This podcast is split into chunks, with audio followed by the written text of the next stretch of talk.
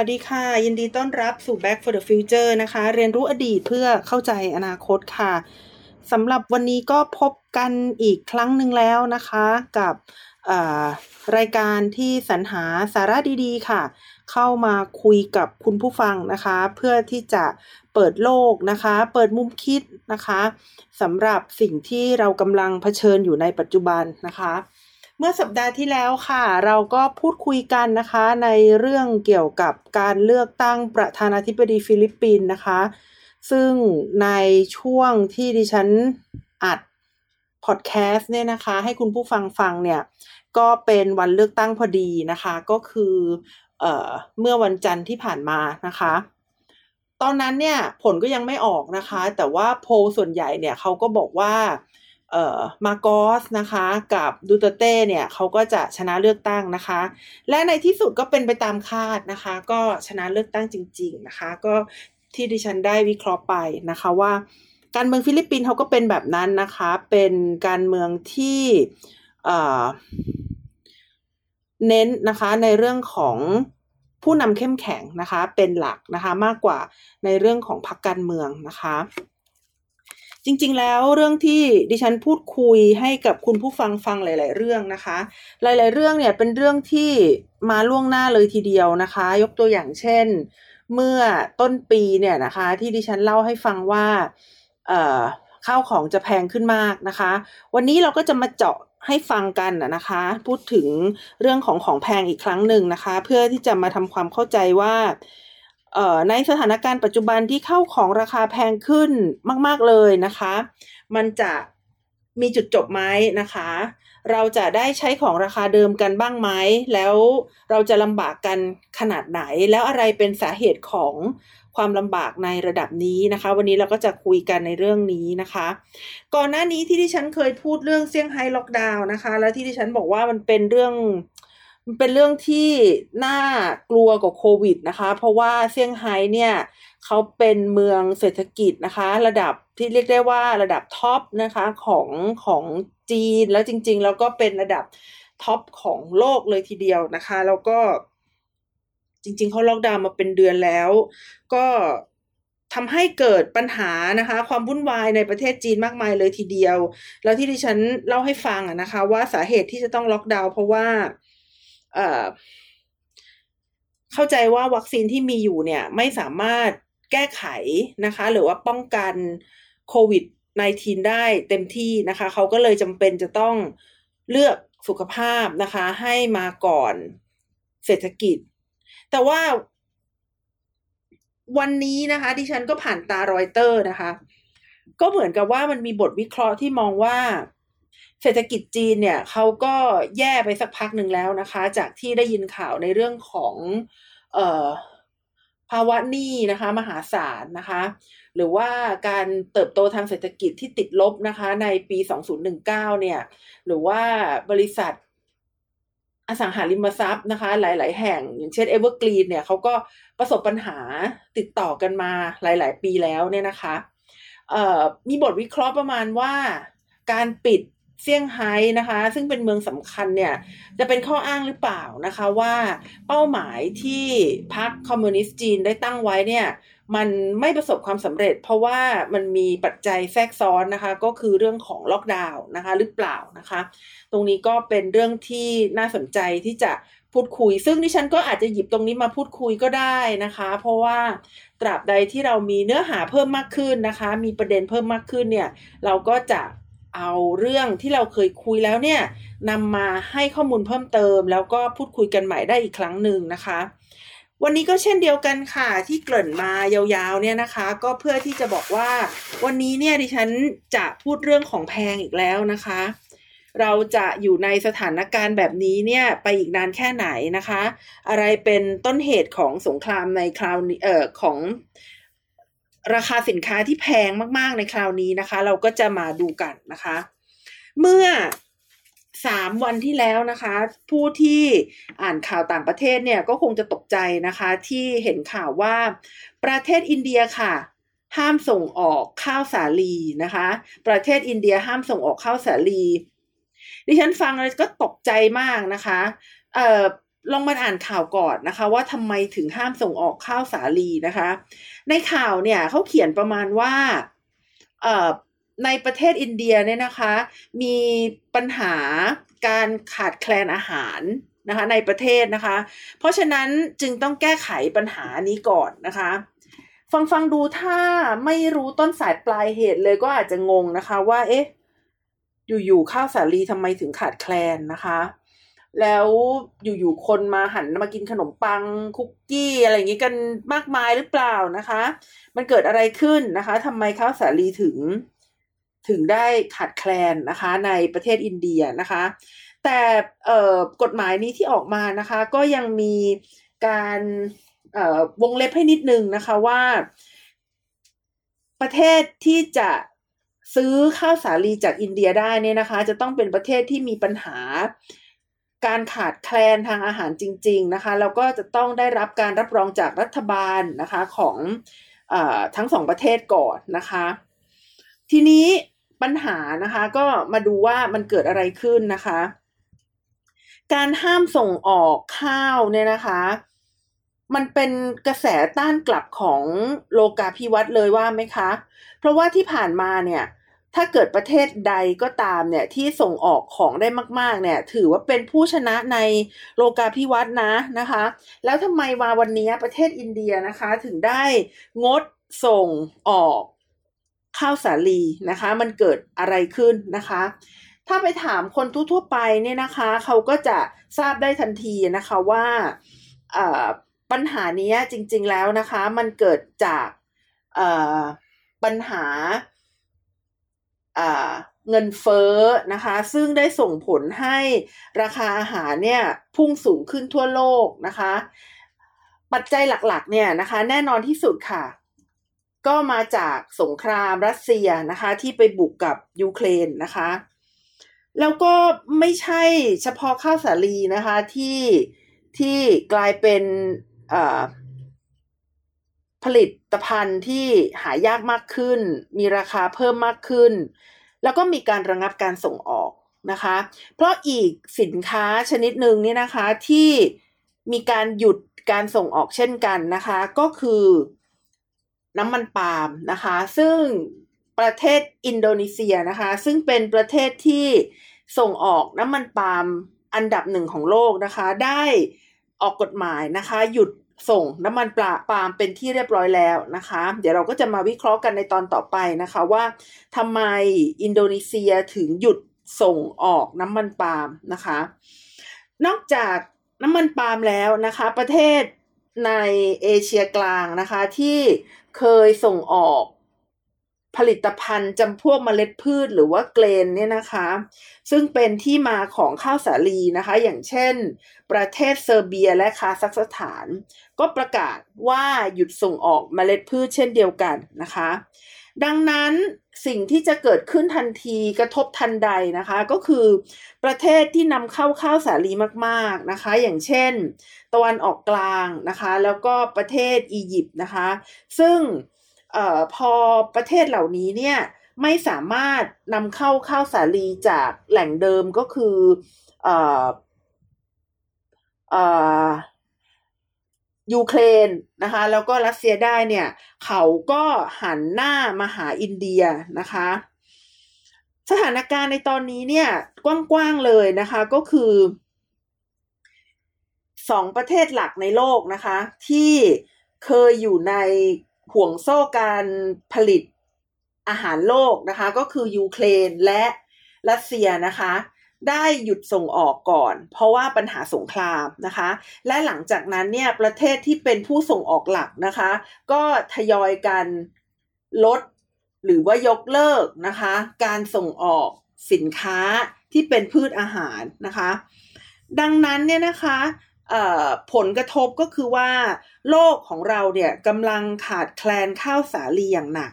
และการขาดแคลนข้าวสาลีเนี่ย มันไม่สามารถมาทดแทนได้จากการให้กินข้าวสวยหรือว่าไรซ์นะคะวีทกับไรซ์เนี่ยมันเป็นคนละเรื่องนะคะ มันเป็นอาหารที่เป็นคนละอย่างกันนะคะ แน่นอนค่ะว่าถ้าคุณเป็นคนที่เลือกไม่ได้เนี่ย แล้วอะไรเป็นคาร์โบไฮเดรตคุณก็ต้องกิน แต่ว่าถ้าคุณเป็นชนชั้นกลางแล้วคุณเลือกได้เนี่ยนะคะ การขาดแคลนข้าวสาลี จะส่งผลกระทบให้ชนชั้นกลาง โกรธแค้นเป็นอย่างมากนะคะ แล้วการโกรธแคลการโกรธแค้นของชนชั้นกลาง ก็จะนำมาซึ่งปัญหาของรัฐบาลนะคะอ่า จริง ๆ แล้วเนี่ยนะคะ ตอนที่รัสเซียกับยูเครนเนี่ยเขาไม่ส่งออกนะคะเขาไม่ส่งออกอข้าวสาลีเนี่ยนะคะ คือสองประเทศเนี้ยเขาส่งออกข้าวสาลีเนี่ยมากขนาดไหน ดิฉันไปดูสถิติเนี่ยปรากฏว่าเขาส่งออกข้าวสาลีถึงสามสิบเปอร์เซ็นของจำนวนข้าวสาลีที่ส่งออกขายในโลกนะคะ เพราะฉะนั้นเมื่อ สองประเทศนี้ไม่สามารถส่งออกข้าวสาลีได้ ก็เท่ากับว่าข้าวสาลีถึงหนึ่งในสามนะคะ ของปริมาณข้าวสาลีที่หมุนเวียนกันอยู่ในโลกเนี่ย ช็อกไป หลุดออกไปจากตลาดนะคะ ดังนั้นประเทศต่างๆ เนี่ย ก็เลยหันไปหาผู้ผลิตรายใหม่ อินเดียนะคะก็เป็นหนึ่งในประเทศนะคะที่ ผลิตข้าวสาลีได้เยอะนะคะ แล้วตอนแรกก็เตรียมจะส่งออกขายเช่นกัน แต่ปัญหานะคะปัญหาก็คือว่าในเดือนมีนาคมที่ผ่านมาเนี่ยประเทศอินเดียร้อนมากเลยนะคะ ร้อนร้อนจนกระทั่งผลผลิตต่างๆเนี่ยนะคะ ลดลงไปนะคะ ลดลงไปมากมายถึง50%นะคะ ฤดูร้อนที่ผ่านมาในอินเดียได้ทำลายผลผลิต พืชผักการเกษตรนะคะ ลดลงไปถึง 50%นะคะ ซึ่งก็เลยทำให้ผลผลิตข้าวสาลีของอินเดียเนี่ยนะคะ ตกต่ำลงมาด้วยนะคะ ซึ่งในบรรดาพืชที่เป็นคาร์โบไฮเดรตนะคะ หรือว่าเป็นพืชที่ช่วยสร้างพลังงานให้กับมนุษย์ ที่จะขับเคลื่อนโลกนี้ให้ดำเนินต่อไปได้เนี่ยนะคะ ผู้คนในโลกเนี่ยนิยมกินข้าวสาลีมากที่สุดนะคะ เพราะว่ามันสามารถนำไปทำอาหารได้หลากหลายนะคะ เช่นที่เราคุ้นเคยก็น่าจะเป็นขนมปังนะคะ โรตี นาน พาสต้าคุกกี้ซีเรียลซาลาเปาบะหมี่มันโถทอติยานะคะ ซึ่ง เขานิยมนะคะเขานิยมบริโภคกันทั่วโลกนะคะ ถือว่าเป็นอาหารที่ผลิตนะคะ เป็นอันดับสองของโลกนะคะรองมาจากแป้งข้าวโพดแบบแม เมสนะคะเอ่อ M A I Z E นะคะต้องต้องเล่าให้ฟังเพราะว่ามันไม่ใช่แป้งข้าวโพดแบบที่ละลายแล้วมาใส่ในราดหน้านะคะ เป็นแป้งข้าวโพดอีกอีกแบบหนึ่งนะคะ ซึ่งดิฉันเข้าใจว่าแป้งข้าวโพดแบบเมสเนี่ยเป็นแป้งข้าวโพดที่เขาเอาไว้ให้อาหารสัตว์นะคะ ก็เลยไม่เหมือนนะคะ ไม่เหมือนกับเอ่อ แป้งสาลีซึ่งเป็นอาหารของมนุษย์นะคะ ประเทศที่เอ่อคือพอรัสเซียกับยูเครนเนี่ยนะคะ รัสเซียเขาเขาเข้าไปบุกยูเครนเนี่ยนะคะ มันทำให้ supply ของแป้งของข้าวสาลีเนี่ยนะคะร้อยละสามสิบเนี่ยนะคะ ต้องต้องหดหายไปดังที่ดิฉันได้เล่าแล้วเนี่ยนะคะ และที่เจ็บยิ่งไปกว่านั้นเนี่ยคือว่า รัสเซียนะคะเป็นผู้ส่งออกปุ๋ยอะพอรัสเซียเป็นผู้ส่งออกปุ๋ยเนี่ยนะคะ ปัญหาก็คือทำให้ประเทศอื่นที่พยายามที่จะสรรหาปุ๋ยเคมีมาเพื่อเร่งปริมาณการผลิตข้าวสาลีเนี่ยก็ต้องพบกับปัญหานะคะก็คือไม่สามารถ ปลูกข้าวสาลีได้นะคะ อย่างที่ดิฉันบอกว่าแป้งสาลีเป็นแหล่งพลังงานนะคะ ไม่กินไม่ได้ และโดยเฉพาะอย่างยิ่งมันแทนค่าลำบากนะคะ อยู่ๆเขาทานนานเนี่ย แล้วอยู่ๆให้เขามาทานข้าวเนี่ยนะคะ หรือว่าอยู่ๆให้เขาไปทานสาคูหรือว่า เอ่อโปรตีน เอ่อขอโทษค่ะคาร์โบไฮเดรตแบบอื่นนะคะ ก็ไม่น่าจะปรับตัวได้อย่างรวดเร็วนะคะ นี่ก็จะเป็นปัญหาต่อรัฐบาลนะคะในอีกหลายประเทศ ต่อมาค่ะ นอกจากแป้งสาลีนะคะ ดิฉันได้เกริ่นไว้แล้วนะคะว่าประเทศอินโดนีเซียนะคะ ก็เป็นประเทศหนึ่งที่สำคัญนะคะในการหยุดการส่งออกน้ำมันปาล์มนะคะ ดังนั้นถ้าพี่น้องเนี่ย เห็นน้ำมันปาล์มในท้องตลาด ไม่ว่าจะเป็นร้านเล็กหรือร้านใหญ่เนี่ยก็จะเห็นว่าราคาแพงขึ้นมากนะคะ แล้วก็ดิฉันจะบอกว่ามีให้กินก็ดีแล้วนะคะ เพราะว่ามันขาดแคลนจริง ๆนะคะ ในระดับโลก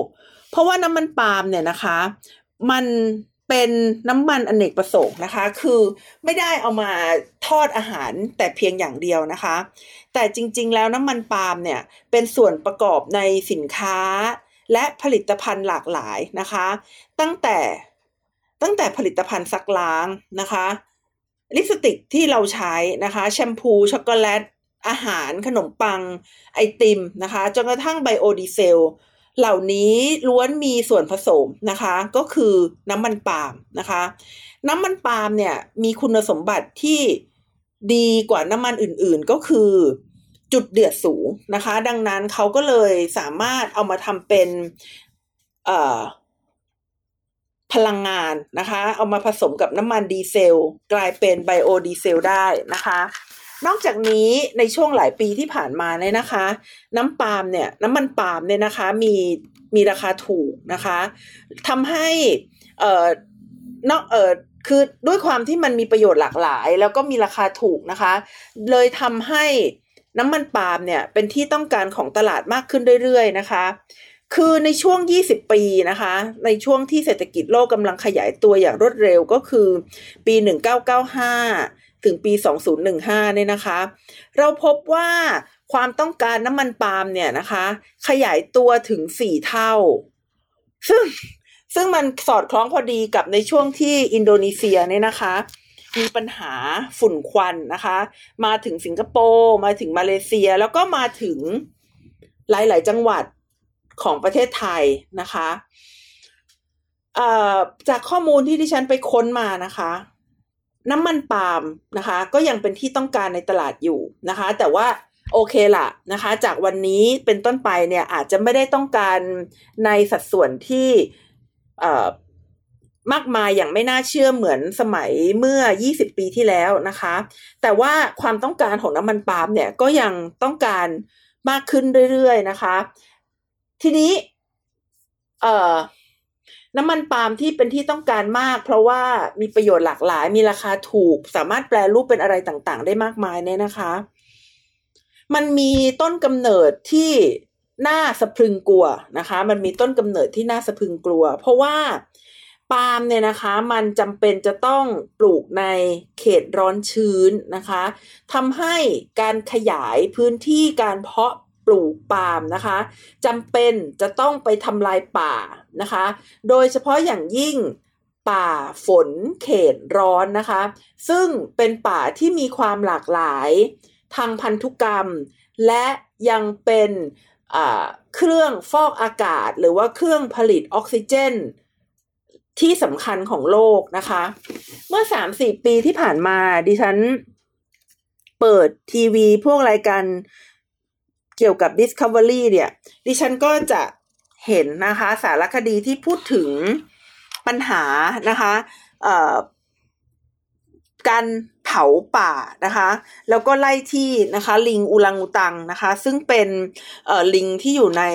กลางใจกลางป่านะคะของอินโดนีเซียและมาเลเซียนะคะ รวมทั้งสัตว์ป่าหลาย ๆ ชนิด เช่น เสือนะคะ แรด นะคะ ซึ่งโดนไล่ที่เพราะว่าคนเนี่ยต้องการนำพื้นที่นะคะมาปลูกปาล์มนะคะมันสร้างรายได้ที่ดีนะคะ แต่มันก็ทำลายสิ่งแวดล้อมอย่างมหาศาลนะคะ แล้วก็ละเมิดสิทธิมนุษยชนด้วยนะคะ เพราะว่าการปลูก และแปรรูปปาล์มเนี่ยต้องใช้แรงงานมากนะคะ แล้วแรงงานที่มาใช้งานส่วนใหญ่เนี่ยก็จะเป็นแรงงานนำเข้านะคะจากจากต่างประเทศ เนื่องจากว่าต้องการแรงงานราคาถูก เพราะว่างานในสวนปาล์มมันเป็นงานที่หนักมากจริง ๆนะคะ ปาล์มเนี่ยนะคะเป็นผลิตภัณฑ์ที่ไม่สมมาตรเลยคือ ถ้าเราไปดูนะคะว่าปาล์มเนี่ยเขาผลิตที่ประเทศไหนส่วนใหญ่ในโลกนะคะ เราก็จะเห็นว่าร้อยละแปดสิบห้านะคะ ของปาล์มเนี่ยนะคะ คือเกือบทั้งหมดเลยนะคะ ผลิตที่อินโดนีเซียกับมาเลเซียนะคะ คืออินโดนีเซียเนี่ยห้าสิบแปดเปอร์เซ็นส่วนมาเลเซียเนี่ยยี่สิบหกเปอร์เซ็นตนะคะ ส่วนประเทศไทยซึ่งเป็นประเทศที่ผลิตปาล์มได้เป็นอันดับสามของโลกนะคะ ผลิตป้อนตลาดโลกเพียงแค่สี่เท่านั้นนะคะ ทีนี้นะคะจริงๆแล้วเนี่ยอินโดนีเซียนะคะเขาก็มีปัญหานะคะน้ำมันปาล์มเนี่ยราคาสูงนะคะ แล้วเขาก็ได้เออเคยหยุดส่งออกน้ำมันปาล์มนะคะ เคยมีการจำกัดโคต้าการส่งออกนะคะเออในปีที่ผ่านมาแล้วนะคะ แต่ว่าเออ ในที่สุดนะคะ ในที่สุดเนี่ยเขาก็เปลี่ยนนะคะให้ส่งออกได้นะคะ ส่งออกได้แต่ว่าจะต้องเสียภาษีในราคาแพงนะคะเอ่อน้ำมันปาล์มเนี่ยนะคะ ในปีสองศูนย์สองหนึ่งเดือนพฤศจิกายนก็คือปลายปีที่แล้วเนี่ยนะคะ ตันหนึ่งเนี่ยนะคะ หนึ่งพันสามร้อยเหรียญนนะคะ แต่ว่าวันนี้เนี่ยมันหนึ่งพันหกร้อยเหรียญแล้วนะคะ ก็เลยเห็นไหมล่ะคะว่าราคามันมันมันสูงขึ้นมากจริง ๆนะคะ ทีนี้ถามหน่อยว่าน้ำมันอื่นหายไปไหนกันหมดนะคะ คือเวลาเราไปตลาดหรือว่าไปที่เชลฟ์ขายของเนี่ย เราไม่เห็นน้ำมันปาล์มแล้วเราก็ไม่เห็นน้ำมันอื่น ๆด้วยนะคะ เราก็สงสัยว่าน้ำมันอื่นๆ เนี่ยหายไปไหนกันหมดนะคะ แล้ว ทำไมไม่ใช้น้ำมันอื่นทำไมจะต้องใช้แต่น้ำมันปาล์มนะคะ ซึ่งเวลาดูปัญหาของน้ำมันเนี่ย เราก็จะพบว่าจริง ๆ แล้วนะคะ น้ำมันเนี่ย น้ำมันพืชที่เอาไว้กินเนี่ยนะคะ มันมันไม่ได้ขาดแคลนเฉพาะน้ำมันปาล์มนะมันขาดแคลนไปหมดนะคะ อย่างเช่นน้ำมันดอกทานตะวันนะคะ ซึ่งเป็นหนึ่งในคุกกิ้งออยล์หรือว่าเป็นหนึ่งในน้ำมันทำอาหารเนี่ยนะคะ ปรากฏว่า สงครามนะคะ สงคราม รัสเซียบุกยูเครนเนี่ยนะคะทำให้น้ำมันทานตะวันนะคะ ขาดแคลนถึงร้อยละห้าสิบห้าเพราะว่าสองประเทศนี้เป็นประเทศส่งออกทานตะวันนะคะ ระดับต้นๆของโลกนะคะ ราคาน้ำมันดอกทานตะวันเพิ่มขึ้นนะคะ เจ็ดสิบสามเปอร์เซ็นต์นะคะทำให้ประเทศที่บริโภคน้ำมันนะคะเยอะๆ อย่างเช่น จีนกับอินเดีย เนื่องจากประชากรเขาเยอะเนี่ยนะคะ เขาก็เลยต้องหันไปหาน้ำมันปาล์มนะคะ นี่ก็เป็นปัจจัยหนึ่งที่ทำให้น้ำมันปาล์มเนี่ยมีราคาสูงขึ้นแล้วก็หาได้ยากขึ้นนะคะ แล้วน้ำมันถั่วเหลืองล่ะนะคะ ปรากฏว่า ประเทศที่ส่งออกน้ำมันถั่วเหลืองนะคะ ที่ใหญ่ที่สุดในโลกก็คือประเทศอาร์เจนตินานะคะ ประเทศอาร์เจนตินาเนี่ยนะคะ หยุดส่งออกน้ำมันถั่วเหลืองตั้งแต่เดือนมีนาคมแล้วนะคะ เนื่องจากว่า ต้องการควบคุมราคาภายในประเทศ ให้เข้าถึงได้ง่ายสำหรับคนทั่ว ๆ ไปนะคะ เพราะว่าอาร์เจนตินาเนี่ยเขาประสบปัญหาสินค้าราคาแพง เขาก็เลยไม่อยากจะซ้ำเติมประชาชน ให้ซื้อน้ำมันในราคาแพงขึ้น เขาก็เลยห้ามส่งออกนะคะ น้ำมันถั่วเหลือง แต่หยุดส่งออกได้ไม่นานนะคะ ตอนนี้ก็เป็นส่งออกอีกครั้งหนึ่งแล้วนะคะ แต่ว่าเพิ่มภาษีส่งออกนะคะ อ่าน้ำมันโคโรนาล่ะ ประเทศที่ส่งออกน้ำมันโคโรนานะคะ อย่างมากก็คือแคนาดานะคะ แคนาดาเนี่ยเขาเขามีปัญหานะคะฤดูแล้งยาวนานนะคะ จนทำให้ในช่วงนี้เนี่ยน้ำมันโคโรนาขาดแคลนนะคะ และนอกจากนี้เนี่ยนะคะสงครามนะคะ สงครามทางการค้าเนี่ยนะคะระหว่าง จีนนะคะและอินเดียเนี่ยนะเออขอโทษค่ะจีนและสหรัฐอเมริกานะคะทำให้สหรัฐอเมริกทำให้ประเทศจีนเนี่ยนะคะ ต้องเปลี่ยนการบริโภคนะคะจากน้ำมันถั่วเหลืองเนี่ยนะคะ มาเป็น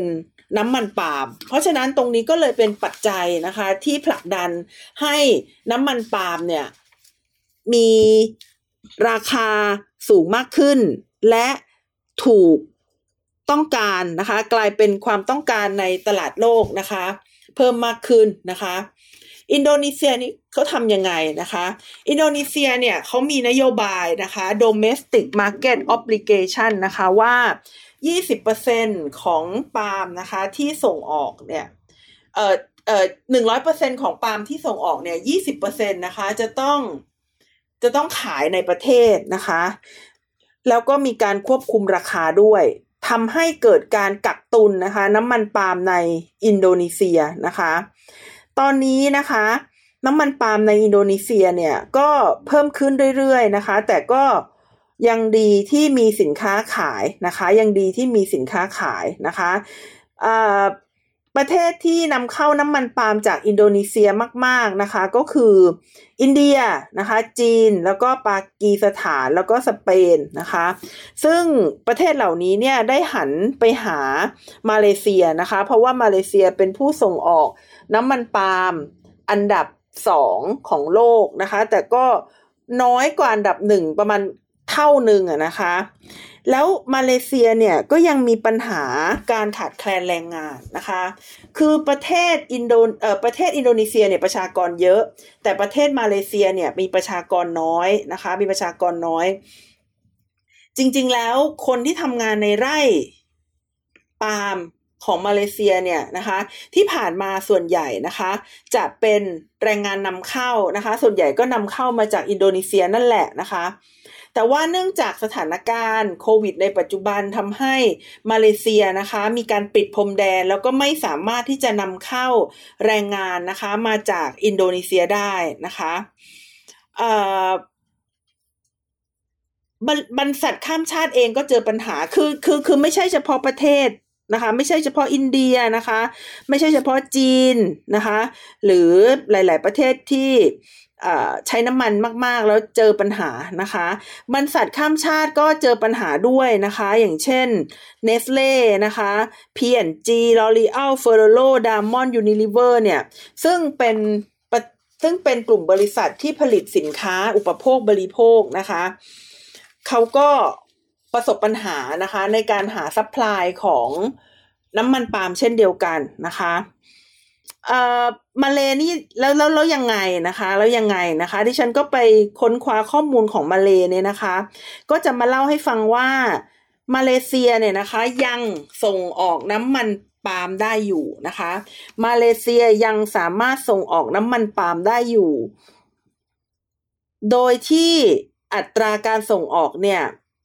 มากขึ้นเรื่อยๆนะคะ แต่ก็อย่างว่าว่า ตอนนี้ตกใจนะคะ ตกใจเขาเรียกว่า supply shock นะคะ ตกใจกับปัญหาการขาดแคลนปาล์มนะคะ เพราะว่าการขาดแคลนแรงงานนะคะ หาคนงานไม่ได้จากโควิด มีคนถามว่าแล้วคนมาเลเซียเนี่ยมันคนมันไม่พอเหรอมันคนมันน้อยอะไรนักหนาทำไมถึง ไม่ทำงานในไร่ปาล์มนะคะ ถ้าไม่ทำงานในสวนปาล์มนะคะ ก็คือ การทำงานในสวนปาล์มเนี่ยมันเป็นการทำงานที่เหนื่อยมากนะคะ แล้วก็ใช้แรงงานมาก ซึ่งคนมาเลเซียเนี่ยเขาไม่ทำนะคะ แรงงานส่วนใหญ่เนี่ยร้อยละแปดสิบนะคะ มาจากต่างประเทศนะคะ แล้วก็อย่างที่ที่ฉันเล่าให้ฟังว่าช่วงโควิดนะคะ ก็เลยไม่ได้ให้คนอินโดนีเซียเนี่ยเดินทางเข้ามานะคะ ปกติแล้วเนี่ย ปาล์มเนี่ยนะคะ จะเก็บผลผลิตได้ทุกๆ 10ถึง14 วันนะคะ แต่การขาดแคลนแรงงานนะคะทำให้มาเลเซียเนี่ยสามารถเก็บเกี่ยวนะคะ น้ำมันปาล์มเนี่ยนะคะ เก็บเกี่ยวปาล์มเนี่ยผลปาล์มเนี่ยนะคะเอ่อห่างขึ้น เพราะว่าขาดแคลนแรงงานในการมาเก็บผลปาล์มนะคะ จากเดิมเนี่ยสิบถึงสิบสี่วันเนี่ยกลายเป็นทุกๆสามสิบวันนะคะ ทั้งนี้ได้มีการ ดึงดูดใจนะคะ ความพยายามแบบว่าดึงดูดว่า เออให้คนพื้นที่ให้คนมาเลเซียมามาดีกว่านะคะ มาเป็นแรงงานดีกว่านะคะ โดยมีการให้เงินเดือนที่สูงนะคะ มีที่พักนะคะ แต่ว่าร้อยละห้าสิบที่เข้ามาในธุรกิจนี้นะคะ ก็ก็จะลาออกไปนะคะเอ่อ ยังมันมีข่าวดีสองข่าวนะคะ ข่าวแรกก็คือรัฐบาลมาเลเซียเนี่ย ได้เจรจาว่าจะนำแรงงานต่างชาติเข้ามาช่วยทำสวนปาล์มนะคะ อีกเกือบสองแสนคนนะคะ แล้วก็พยายามที่จะหาเครื่องจักรนะคะ แล้วก็อุปกรณ์นะคะ ในที่สุดนะให้มันมาแทนที่แรงงานได้นะคะ แต่ว่าก็ต้องรอไปนะคะ อีกอีกนานพอสมควร เพราะว่า การปรับเปลี่ยนวิธีการผลิตนะคะมันก็ไม่น่าจะเกิดขึ้นได้ภายในระยะเวลาปีสองปีนะคะ ดังนั้นนะคะ อินโดนีเซียปัจจุบันเนี่ยแบนแล้วนะคะ มาเลเซียยังไม่แบนแต่ว่าไม่มีความสามารถในการผลิตนะคะข้อมูลที่น่าตกใจนะคะ ก็คือเดือนเมษายนนะคะ เมื่อ สองปีที่แล้วนะคะ ราคาปาล์มเนี่ยนะคะอยู่ที่ห้าร้อยสี่สิบห้าเหรียญดอลลาร์สหรัฐต่อตัน มาณวันนี้มันหนึ่งพันเจ็ดร้อยเหรียญดอลลาร์ต่อตันนะคะ ก็ขึ้นมามากกว่าสามเท่านะคะ ทีนี้ดิฉันก็เลยลองย้อนกลับไปดูนะคะว่า ถ้าโรคละโลกของเราเนี่ยเผชิญกับปัญหา ราคาสินค้าแพงเนี่ย เราจะรีคาเวอร์หรือว่าแก้ไขปัญหานี้ได้ในระยะเวลาเท่าไหร่นะคะ ซึ่งเมื่อย้อนกลับไปดูเนี่ย ดิฉันก็พบว่าในปี 2007 ถึง 2008 นะคะ ปี 2007 ถึง 2008 เนี่ยโลกเราเนี่ยนะคะเคยมีปัญหานะคะราคาอาหารเนี่ยพุ่งขึ้นสูงมากนะคะ มันเคยลงมาในช่วงเอ่อกลางปี 2008 นะคะ มันมันลงมาแต่ว่ามันก็ขึ้นอีกครั้งหนึ่งนะคะ ในปี 2011 ถึง 2012 นะคะ และในปี 2016 นะคะ ราคาถึงจะค่อยต่ำมานะคะ ถึงระดับก่อนหน้านั้นก็คือระดับปี 2006 นะคะ ดังนั้นเมื่อดิฉันมานับดูวงรอบนะคะ มันมันแพงมาก ๆ ในปี 2007 นะคะ แล้วมันมาเท่าราคาก่อนหน้านั้นเนี่ยในปี 2016 ก็เท่ากับว่าวงรอบของราคาสินค้าอาหารที่แพงขึ้นเนี่ยนะคะ มันใช้ระยะเวลา 10 ปีนะคะ แต่มันขึ้นอยู่กับเงื่อนไขนะคะ ว่าตอนนั้นเนี่ยนะคะ ไม่มีสงครามการค้า ไม่มีสงครามยูเครน นะคะ ไม่มีโควิด -19 นะคะ ในช่วงนั้นนะคะ ไม่มีสงครามการค้าสหรัฐอเมริกาจีน ไม่มีสงครามรัสเซียบุกยูเครน และไม่มีโควิด -19 นะคะ ใช้เวลาโลกเราใช้เวลา 10 ปี ในการทำให้ราคาสินค้าประเภทอาหารเนี่ย กลับคืนมาราคาเดิมได้นะคะ ใช้เวลา 10 ปีนะคะ ซึ่งดิฉันจะเล่าปัญหา นะคะให้ฟังนะคะว่าปี 2007 ถึง 2008 เนี่ย มันมีอะไรนะคะ เท่าที่ดิฉันไปหาข้อมูลมานะคะ ปัญหาของราคาอาหารแพงในช่วงปี 2007 ถึง 2008 นะคะ เกิดขึ้นนะคะมาจากสองสามปัจจัยหลักนะคะสองสามปัจจัยหลักนะคะ ประเด็นแรกนะคะก็คือราคาน้ำมันนะคะที่เพิ่มมากขึ้นนะคะ ราคาน้ำมันที่เพิ่มมากขึ้นเนี่ยมันมันไม่ได้อยู่แค่ในภาคการขนส่งเท่านั้นนะ คือเอ่อน้ำมันเนี่ยนะคะมันอยู่ในกระบวนการของการผลิตปุ๋ยนะคะ และการผลิตอาหารในโรงงานนะคะ และการใช้พลังงานไบโอดีเซลนะคะทำให้ ราคาอาหารเนี่ยมันยิ่งแพงขึ้นนะคะ เพราะว่าปุ๋ยแพงขึ้นนะคะพอปุ๋ยปุ๋ยแพงขึ้น อาหารสัตว์ อย่างเช่นข้าวโพดก็แพงขึ้น เมื่อข้าวโพดแพงขึ้นนะคะ มันก็เลยไปทำให้เนื้อสัตว์ต่างๆ ที่รับประทานข้าวโพดเนี่ย มีราคาที่แพงขึ้นไปด้วยนะคะ นอกจากนี้แล้วเนี่ยนะคะในช่วงปี 2007ถึง2008 เนี่ย เป็นช่วงที่คนชั้นกลางนะคะในเอเชียเนี่ยเริ่มที่จะมีชีวิตที่มีความสุขนะคะ ลืมตาอ้าปาก แล้วก็ต้องการรับประทานโปรตีนเพิ่มมากขึ้นนะคะ ก็เลยกลายเป็นปัจจัยเร่งรัดนะคะ ที่ทำให้ราคาอาหารเพิ่มมากขึ้นนะคะ มาดูสถิติว่ามันเพิ่มมากขึ้นเท่าไหร่นะคะ ข้าวหรือว่าที่เรากินกันอยู่เนี่ยนะคะ เพิ่มขึ้น 217%แป้งสาลีเพิ่มขึ้น 136%ข้าวโพด 125%และถั่วเหลือง 107%นะคะ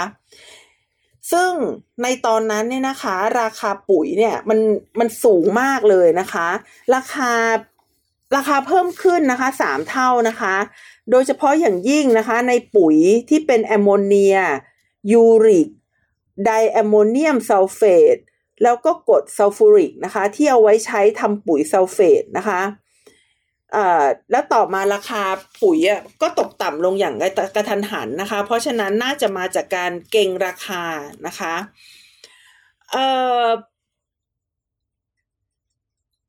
ระบบ อาหารนะคะ และระบบ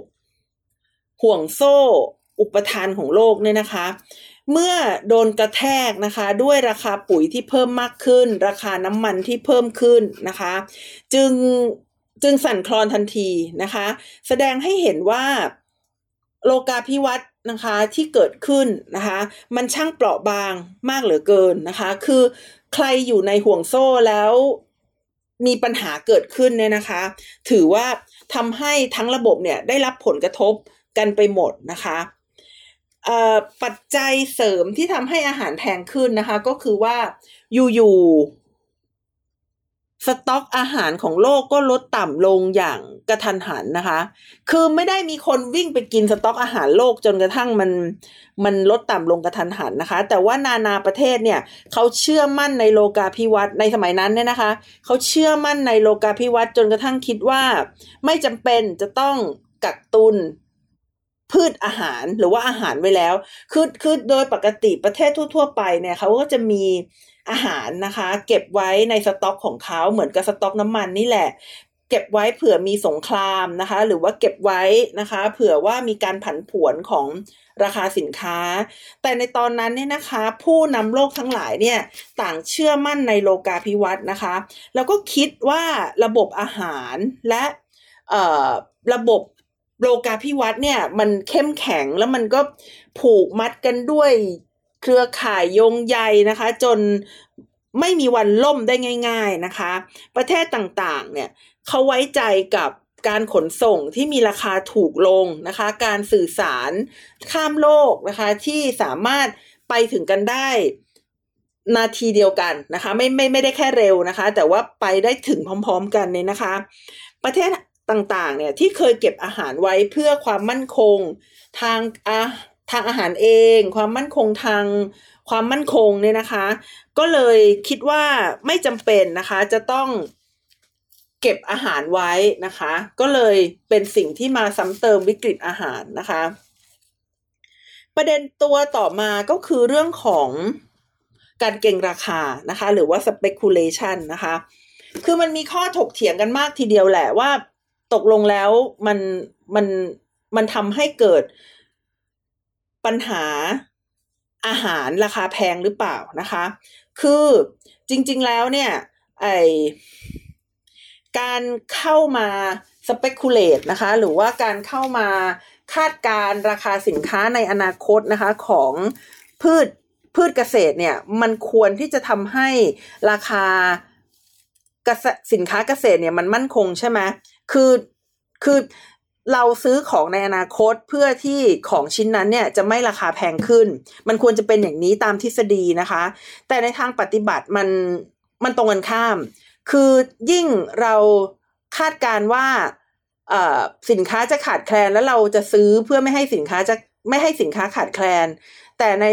ผลที่จะเกิดขึ้นก็คือ กลายเป็นว่าสินค้าขาดแคลนจริง ๆ เพราะทุกคนต่างเข้าไปเอามากักตุนอย่างบ้าคลั่งนะคะ ทีนี้เหยื่อหรือว่า คนที่โดนปรับปรำนะคะว่าเอ่อเอ่อทำให้ราคาสินค้าเกษตรในช่วงนั้นเนี่ยแพงขึ้นทำให้อาหารในช่วงนั้นแพงขึ้นนะคะ ก็คือการเข้ามาทำตลาดของ Goldman Sachs นะคะ คือเขาเข้ามาซื้อฟิวเจอร์ของข้าวสาลีนะคะทำให้ราคาสินค้าที่เป็นข้าวสาลีเนี่ยถูก แทรกแซงนะคะด้วย demand ในอนาคตนะคะทำให้ราคาข้าวสาลีเนี่ยถีบตัวขึ้นอย่างมากในตลาดโลก แต่อย่างที่ที่ฉันบอกนะคะ จริง ๆ แล้วฟิวเจอร์เนี่ยวัตถุประสงค์ก็คือการลดความเสี่ยงของราคาสินค้าในอนาคตนะคะ แต่สิ่งที่เกิดขึ้นเนี่ยมันกลับทำให้เกิดสต็อก และเกิดทำให้ บับเบิลหรือว่าฟองสบู่นะคะของราคาสินค้าเนี่ยมันเกิดขึ้นมานะคะ แต่นะคะรายงานของ OECD นะคะที่ใช้ข้อมูลนะคะของอหน่วยงานที่ชื่อ Commodity Future Trading Commission ในสหรัฐอเมริกานะคะที่ตั้งขึ้นมาในปี 2018 แล้วก็ย้อนกลับไปดูสถิติเนี่ยเขาพบเรื่องที่น่าสนใจดังนี้นะคะ คือเขาบอกว่า การเข้ามาซื้อผลิตภัณฑ์ การเกษตรในอนาคตเนี่ยมันไม่ได้มีส่วนที่จะทำให้ราคาสินค้าแพงขึ้นนะ เพราะว่าสินค้าที่ไม่มีฟิวเจอร์หรือว่าไม่มีการคาดการราคาสินค้าในอนาคตนะคะ ก็ราคาสูงขึ้นเหมือนกัน พูดง่ายๆก็คือว่าอย่าไปดูแค่ข้าวสาลี จริงๆแล้ว อาหารหลาย ๆ ชนิดในโลกก็ราคาเพิ่มสูงขึ้นเหมือนกันนะคะ ทีนี้สิ่งที่น่าสนใจมากกว่า คือคือดิฉันเนี่ยไม่ค่อยชอบทฤษฎีที่จะไปว่าว่าหน่วยงานใดหน่วยงานหนึ่ง หรือใครคนใดคนหนึ่งจะเป็นคนที่ทำให้โลกเนี่ยมันวุ่นวายเนี่ย ดิฉันคิดว่าทฤษฎีแนวแนวเนี้ยมันเป็นทฤษฎีเอ่อโทษคนอื่นนะคะเป็นเป็นทฤษฎีโทษคนอื่น หรือว่าเป็นพวก คิดว่ามันมีการจัดสรรจัดจ้างจัดจัดระเบียบกันมาอย่างเงี้ยอยู่แล้วนะคะ แต่ที่จริงดิฉันเนี่ยพบว่ามันมีหลายปัจจัยนะคะ ที่ทำให้ในสมัยนั้นเนี่ยสินค้าอาหารเนี่ยแพงขึ้นนะคะหนึ่งในนั้นก็คือเรื่องของการเปิดเสรีทางการค้านะคะ ซึ่งมีอิทธิพลมาจากโลกาภิวัตน์การเปิดเสรีทางการค้าค่ะ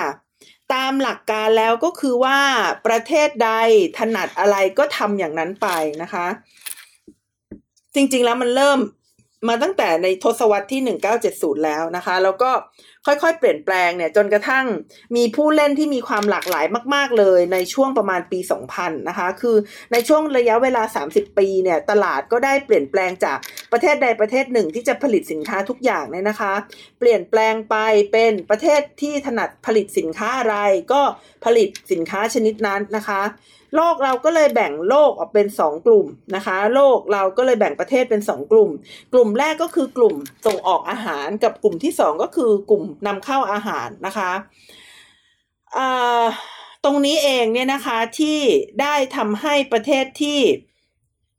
ส่งออกอาหารเนี่ยนะคะ อย่างเช่นประเทศไทยเราเนี่ยได้รับผลกระทบไม่มากนะคะ ในขณะที่ประเทศที่เป็นประเทศที่นำเข้าอาหารเป็นหลักเนี่ยนะคะ ได้รับผลกระทบ ค่อนข้างมากนะคะอีกปัญหาหนึ่งนะคะที่จริง ๆ ดิฉันพูดในหลายเทปแล้วนะคะ ก็คือเรื่องของการนนำอาหารไปผลิตเป็นพลังงานนะคะ ซึ่งมีหลายประเทศที่ใช้วิธีการนี้นะคะ เช่นสหรัฐอเมริกานะคะนำข้าวโพด มาทำเป็นแอลกอฮอล์นะคะบราซิลนำน้ำตาลมาเป็นแอลกอฮอล์นะคะหรือว่าสหรัฐอเมริกาที่ได้บอกไปแล้วนะคะทำ biofuel ต่างๆเนี่ยนะคะ ส่วนประเทศต่างๆเนี่ยก็ให้การสนับสนุนการนำพืชอาหารนะคะ มาทำเป็นพลังงานนะคะเอ่อมันมีผลกระทบมากเลยนะคะ เพราะว่าไปแบ่งอาหารที่มนุษย์บริโภคเนี่ยนะคะ มาทำเป็นพลังงาน ซึ่ง มัน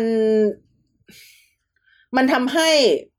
ไม่มีการพัฒนาเครื่องจักรที่ประหยัดพลังงานนะคะ แต่ว่าไปนำอาหารเนี่ยซึ่งควรที่จะให้มนุษย์บริโภคเนี่ยนะคะ กลับไปทำเป็นพลังงานนะคะ ส่วนปัญหาอื่นๆก็มีนะคะ ปัญหาอื่นๆ เช่นพื้นที่หลาย ๆ พื้นที่เนี่ยนะคะถูกถูกทอดทิ้งนะคะ ไม่มีการทำการเกษตรนะคะ อ่าอย่างเช่นอ่าบางประเทศเนี่ยนะคะที่เขามีภัยธรรมชาตินะคะหรือว่าอ่อประเทศที่เขาสนับสนุนนะคะให้เงินกับชาวนานะคะโดยเฉพาะอย่างยิ่งประเทศพัฒนาแล้วเนี่ยเขาให้เงินชาวนาเป็นจำนวนมากนะคะก็เลยทำให้ชาวนาเนี่ยไม่ออกมาเพาะปลูกนะคะ หรือว่ามันมีกฎหมายนะคะกฎหมาย พิลึกเนี่ยนะคะ เช่น กฎหมายที่บังคับให้ญี่ปุ่นเนี่ยนำเข้าข้าวนะคะจากสหรัฐอเมริกาและประเทศไทยนะคะ ทั้งทั้งที่ตัวเอง หรือว่าประเทศญี่ปุ่นเองเนี่ยสามารถผลิตข้าวได้พอเพียงกับการบริโภคภายในประเทศนะคะ แต่ว่าแต่ว่าจำเป็นจะต้องนำเข้าเนื่องจากกฎอะไรก็ไม่รู้ของ WTO เนี่ยนะคะ พอนำเข้าแล้วเนี่ย ปรากฏว่าข้าวมันคนละชนิดกันนะคะ ข้าวของไทยมันเป็นข้าว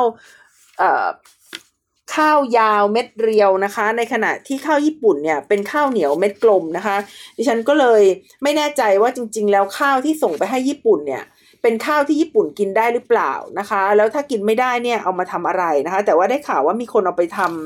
ำเหล้านะคะ ก็น่าสนใจดีทีเดียวนะคะ แต่ว่าถ้าเกิดไม่ได้นำมารับประทานมันก็จะเสียนะคะ นอกจากนี้นะคะก็ยังเกิดภัยธรรมชาติต่างๆนะคะ เช่นภัยแล้งนะคะ อย่างหนักหนาเลยในออสเตรเลียนะคะ พายุไซโคลนนะคะที่ทำให้ประเทศพม่านะคะไซโคลนตอนนั้นก็ชื่อนากิสนะคะทำให้ประเทศพม่าเนี่ยอยู่ๆก็ต้อง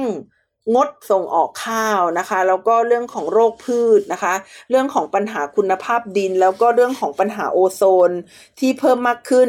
ก็คือปัญหาพวกนี้มันเป็นปัญหาที่เรื้อรังอยู่ในโลกเราอยู่แล้ว และจนกระทั่งวันนี้ก็คือปี 2022 นะคะ ปัญหาเหล่านี้ก็ยังไม่ได้รับการแก้ไขเลย แล้วมันยังมีปัญหาอื่นที่เข้ามาก็คือ สงครามรัสเซียบุกยูเครนโควิด -19 แล้วก็สงครามทางการค้าอีกนะคะ ปัจจัยเหล่านี้เนี่ยก็เลยเป็นปัจจัยที่ทำให้ราคาอาหารในตลาดโลกนี่นะคะ แพงขึ้น และถ้าดูจากวงจรเก่า เราต้องใช้เวลาถึง 10 ปีนะคะ ในการที่เราจะสามารถหันมาบริโภคอาหารในราคาที่ถูกลง เท่ากับเดิมก่อนที่มันจะราคาแพงนะคะ ดังนั้นวันนี้นะคะ บทสรุปก็คือต้องใช้เงินอย่างระมัดระวังนะคะ และต้องพยายามเตรียมพร้อมที่จะอยู่ไปอีก 10 ปีในสถานการณ์ที่อยู่ยากแบบนี้ค่ะ เชื่อดิฉันนะคะ วันนี้ต้องขอลาไปก่อนนะคะ พบกันใหม่วันจันทร์หน้า สวัสดีค่ะ